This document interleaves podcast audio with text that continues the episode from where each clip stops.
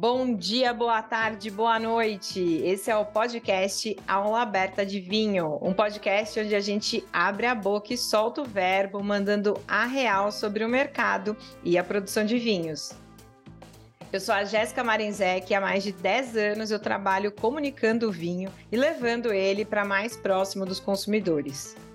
Minha experiência nesse mercado passou e passa pelos campos de marketing, educação e varejo. Eu também já trabalhei com vinhos tanto no Brasil como em Malta, na Alemanha e nos Estados Unidos. E em 2019 fui eleita um dos 50 nomes para o futuro do mundo do vinho. Precisamos falar sobre o conceito de terroir.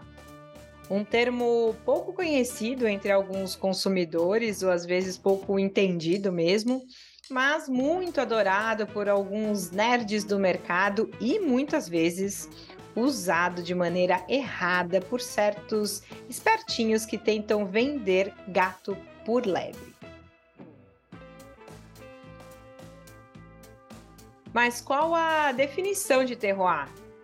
De acordo com o portal de conteúdo de vinhos Wine Folly, terroir são as particularidades de cada região e que afetam o gosto do vinho, como o clima, o solo, o aspecto do terreno. Ainda de acordo com a Wine Folly, algumas regiões são conhecidas como tendo mais terroir do que outras. Mas bora de exemplo? Uma das regiões mais emblemáticas em todo o mundo pela noção de terroir é a Borgonha, na França. Ó, não à toa, os monges locais de ah, séculos e séculos atrás, mil anos atrás, trabalhavam muito numa lógica de observação, isso aí. Eles observavam exatamente como cada tipo de uva se comportava em diferentes bolsões de solo e também inclinações ali das colinas. E eles faziam as plantações e, obviamente, as colheitas depois de acordo com o comportamento das vinhas. Esse é o resumo do resumo do resumo do que os caras criaram e até hoje é seguido, né? Por isso, de acordo com o site Cold Wines, a gente pode resumir o conceito de terroir como sendo um senso de lugar. E os seus aspectos envolvem temperatura, clima que é o, a, o clima do ano, né? A quantidade de luz, de sol e de chuva num ano numa região, composição do solo, topografia e a gente vai adicionar aqui também a mão do homem. A Borgonha é sempre o local mais citado quando a gente fala de terroir, mas claro que existem outros locais no mundo. E eu trouxe aqui o exemplo da região espanhola de Ribeira del Duero. Tem muitas, muitas montanhas, altitude ali bem, bem, bem elevada, um clima austero, o que, que é isso? O inverno é bem rigoroso, o verão é curtinho e não é muito quente.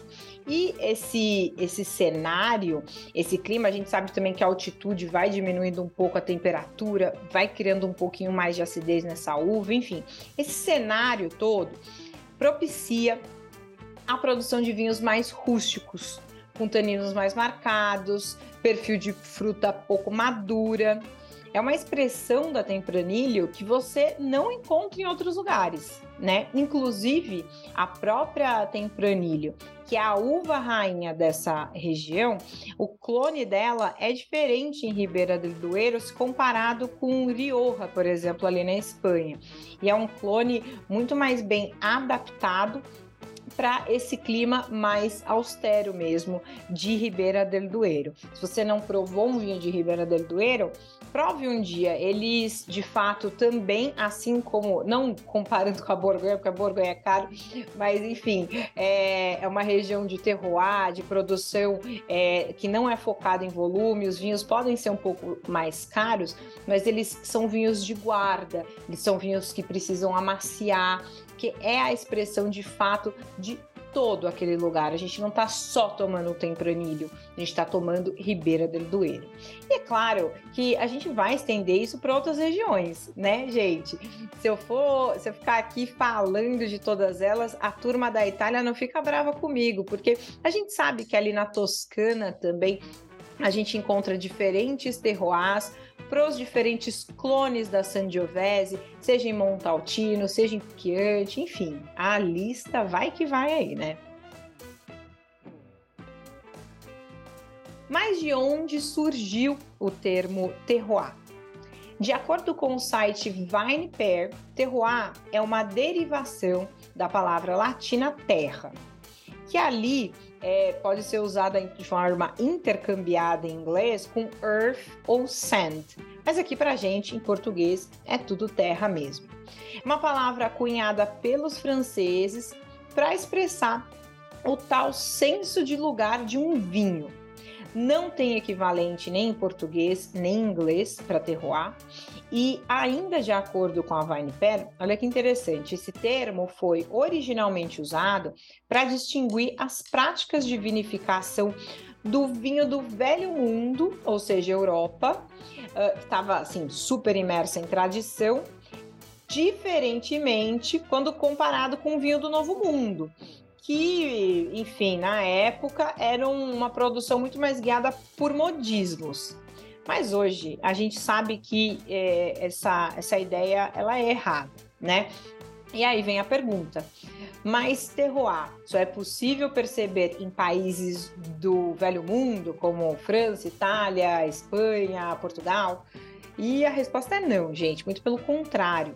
A gente percebe terroir em muitas regiões do Novo Mundo. Eu vou dar alguns exemplos aqui. O primeiro deles eu gosto muito de usar ali na Califórnia, que é Napa Valley. Uh, Napa, de forma muito generalista, é conhecida pelos seus vinhos tintos e brancos, encorpados, robustos, alcoólicos, com fruta madura mas existem algumas sub-regiões ali, ou que eles chamam de AVAs, American Viticulture Areas, uh, que também são distintas entre elas. Tem uma ali ao sul de Napa que se chama Carneiros AVA, né?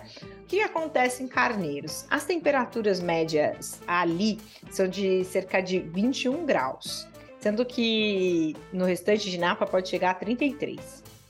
Além disso, essa região que fica ali mais ao sul recebe uma brisa de uma baía que se chama Baía de São Pablo. Uh, é uma brisa super fria que corrobora ainda mais para esse clima. Em cima disso, o solo uh, de Carneiros é um solo majoritariamente composto por argila, material que retém umidade e demora a esquentar. Esse cenário, ele propicia a produção de uvas com bastante acidez. E não à toa, a região de Carneiros é reconhecidíssima pelos seus espumantes, super elegantes, super gostosos. Ali é a terra do espumante quando a gente fala de Napa. O restante de Napa, gente, é, Napa é, é uma região com uma colcha de retalhos quando a gente fala de solos, que variam desde cascalho, né, até alguns bolsões mais argilosos, mais ao centro ali, mas o terroir é bastante específico e aí você encontra essas produçõezinhas uh, nesses locais muito, muito, muito, muito, muito especiais. Mas vocês acham que só da, da terra do tio Sam que a gente vai falar? Não, negativo não. Aqui no Brasil a gente tem também. Cara, passou-se o tempo da gente falar que vinho do Rio Grande do Sul é tudo igual. Ux, faz tempo, hein? ali mesmo no Rio Grande do Sul, a gente encontra diferenças e uma delas, que é a mais drástica, é comparar o Vale dos Vinhedos ali ao norte, mais verde, mais chuvoso, com a campanha gaúcha, mais ao sul, fronteira ali com o Uruguai, um clima é, muito mais seco, um clima muito mais rústico. E aí, quando a gente olha para o Vale dos Vinhedos, estamos falando de uma produção diversa, é claro, mas também estamos falando de espumantes incríveis que saem de lá. E na campanha gaúcha, tem esses tintos mais parrudos, é uma produção diversificada também, mas a diversificação é um pouco maior e esses tintos fazem grande diferença. Gente, e tem os nossos hermanos argentinos, né? Eu sempre faço umas piadinhas escrotas falando que Malbec é tudo igual, mas essa sou eu. Uh, a verdade é que não é bem assim, né? Eu sei, eu gosto de fazer essa piada, ah, provocadinha, jogar pimentinha ali.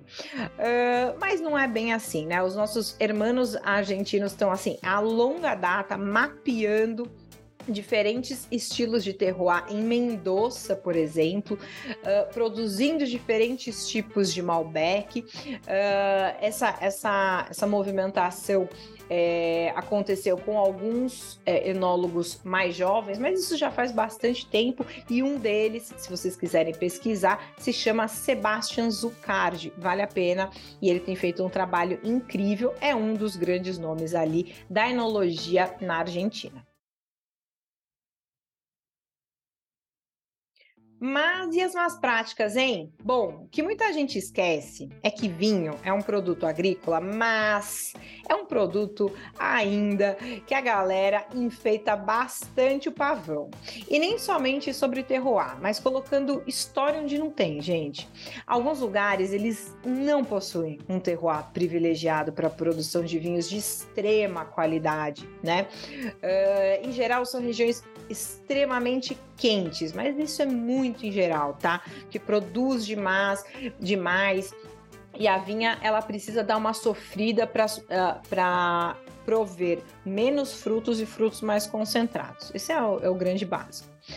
Vai ter sempre alguém, algum produtor tentando desbravar essa região é, que produz vinhos mais simples? É lógico, né? Porque tudo no vinho depende, sempre vai ter alguém mas muitos locais de produção de massa, como o centro da Espanha, o próprio centro é, ali do Chile, colocam no mercado vinhos mais simples e do dia a dia e tá tudo bem pacas.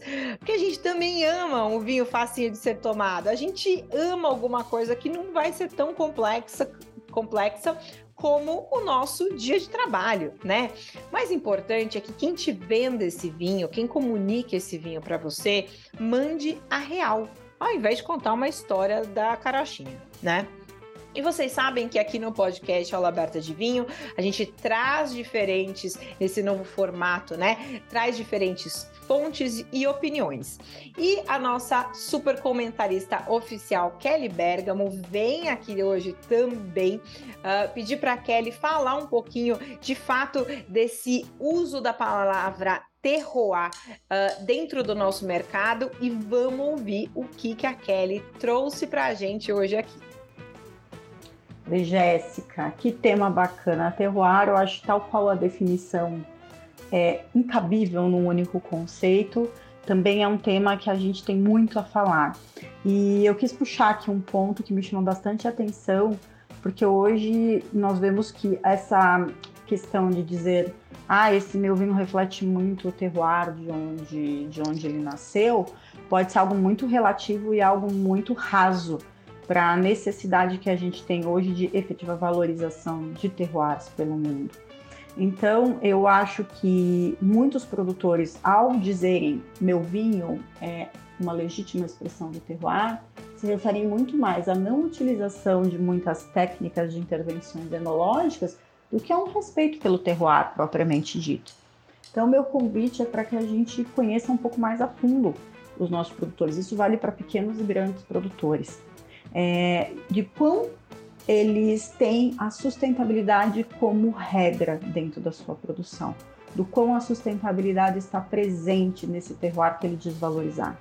E isso diz respeito a cuidar do meio ambiente, efetivamente, implantação de técnicas é, agrícolas associadas que favoreçam a manutenção das características desse solo, desse terroir como um todo, é, então, a associação de, de, de, culturas que façam com que a microbiologia permaneça viva, que esse solo continue produzindo com qualidade, que também favoreça o controle é, de fauna como um todo, é, as práticas sociais que esse produtor aplica. Não adianta eu ostentar é, etiquetas, selos, certificações, se eu submeto meus funcionários a um trabalho quase análogo à escravidão. Nós já tivemos escândalos em regiões produtoras. Então, muitas vezes, para favorecer uma determinada técnica se desfavorece uma categoria tão importante, que é a do ser humano. E isso não pode ser é, deslocado do conceito de sustentabilidade, de valorização do terroir. Terroir também é o homem, também é a pessoa que trabalha no vinho. E, então, as práticas sociais são infinitamente importantes para a gente saber o quão esse vinho efetivamente valoriza todos os pontos de um terroir. É, e, muito mais do que isso, falar de terroir não pode ser um discurso vazio. Eu acho que, como qualquer tipo de bandeira que se levante, é, ao falar que eu valorizo meu terroir, eu tenho que efetivamente estar trabalhando pela preservação dele ou pela melhora dele, por fatores que vão gerar uma mudança, que vão gerar uma consolidação daquilo que é aquele espírito como um todo para aquela região. É, e muito mais para falar sobre isso, mas é, adorei participar mais uma vez com vocês. Obrigada. Viu só, né, gente? Estamos muito alinhadas, eu e Kellinha. Kelly sempre é, ponderando muito bem. É, eu gosto como ela é cirúrgica nos, nos comentários dela. E eu espero verdadeiramente que você tenha entendido um bocadinho sobre essa noção de terroir. Esse termo sempre vai permear o mundo dos vinhos. É, e lembra um pouquinho que esse papo de nossa, assim, cara, você fica até gaguejei, né? Sem noção de desmistificar o mundo do vinho, ele não existe. Ele é usado por pessoas que querem tratar o consumidor como otário, achando que ele é incapaz de entender determinados assuntos. Simplificar uma coisa, diminuir conteúdo é outra, tá? Tem coisas complexas no vinho, sim. E hoje a gente tratou o termo terroir de maneira pouco mais básica, mas te dando diversas facetas desse, ter, desse termo para você começar a criar a tua própria opinião. Você não precisa concordar com a gente, tá tudo bem, viu, gente? Eu não me importo, que não, tá? Beleza? Faz parte e é a coisa mais legal que a gente vai conversando, trocando ideia e abrindo a nossa mente. Depois, você me conta o que você achou desse tema. Você pode deixar o seu comentário no Instagram da Vinhos Única, no meu próprio Instagram, Jéssica Marinzec. Se quiser deixar um recadinho para Kelly, o arroba dela é Kelly Bergamo, K-E-L-I Bergamo. E além disso, acessem o site da Única para mais conteúdos de vinho www.vinhosunica.com.br. Hoje, nesse episódio, a gente usou referências de Wine Folly, Vine Pair, a revista Decanter e a Wine Investment. Muito obrigada pela presença e participação de vocês, porque não participação, até o final desse episódio e até o próximo episódio da temporada 2. Obrigada, tchau, tchau.